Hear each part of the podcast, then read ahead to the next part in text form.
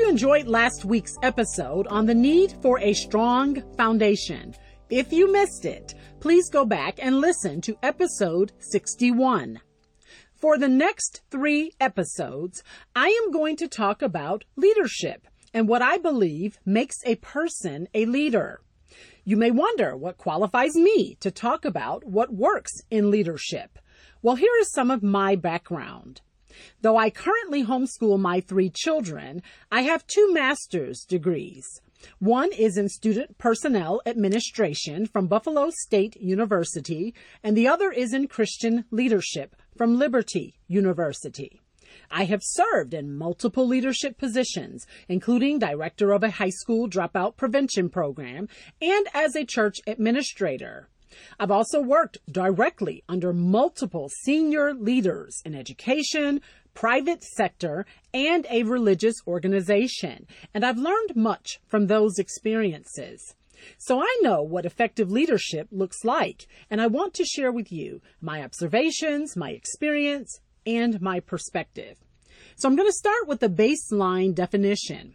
Leadership is the action of leading a group of people or an organization. What I want to talk about today is what it takes to effectively lead those people or that organization.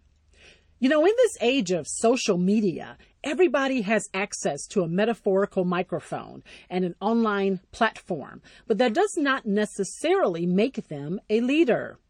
Leadership is a function, not just a title. As a matter of fact, many people are leaders who don't have titles. If you only seek the title, I dare say you are likely perfecting your image, ego tripping, or showboating. Because a title role rarely extends past yourself in terms of achievement or impact. Leadership is more about the mission and less about the title or position. Leaders who are effective use their title or position to accomplish the cause or the mission. You know, the list is vast and long that qualifies someone to be a leader, but I do believe that there are six must haves for every leader. Today I'm going to talk about the first two qualifiers on my list of six. And my first one is followers. That seems obvious, right? Well, many leaders today are islands unto themselves and they're not connected to anything or anyone, yet they call themselves leaders. Just like a teacher has to have students, a leader by definition has to have followers. You may have leadership qualities or potential, but you're not a leader if your potential is not being realized and if you aren't leading anybody. In this case, you're only a potential leader. You can't self proclaim leadership. You are not a leader just because you think you are. Other people have to also think you are a leader or they will not follow you. You know, many years ago, Oprah Winfrey took a question from an audience member on her show who told Oprah how qualified she was to do a particular thing. And the lady wanted to know if she should pursue this path due to her perception of how good she was. I'll never forget Oprah's response. Oprah asked her if other people felt she was good at the same thing the woman perceived herself as being good at. That is what Oprah told her would ultimately make her successful.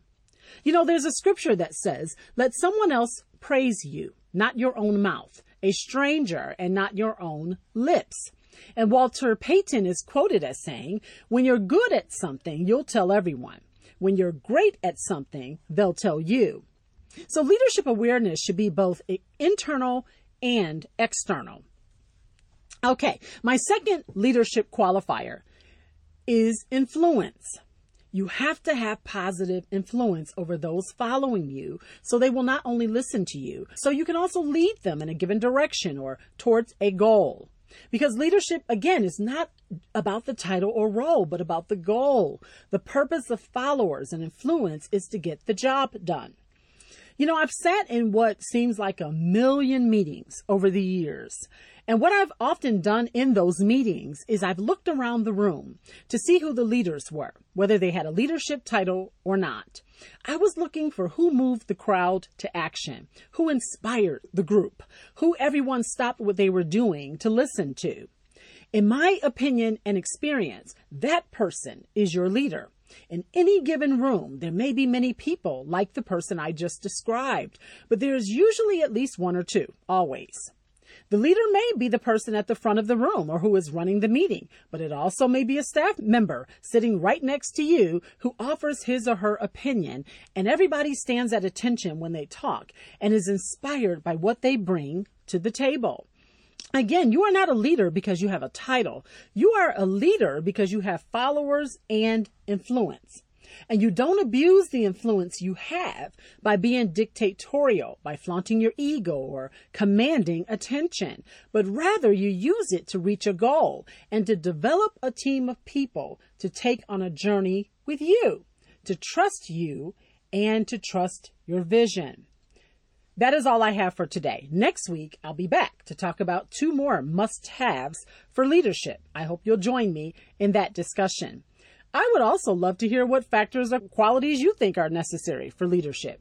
Please comment on any of the platforms you are listening from. Message me via the Try Again with Monique Facebook page or leave a voice message at speakpipe.com slash try again. That's speakpipe.com slash try again. Bye for now.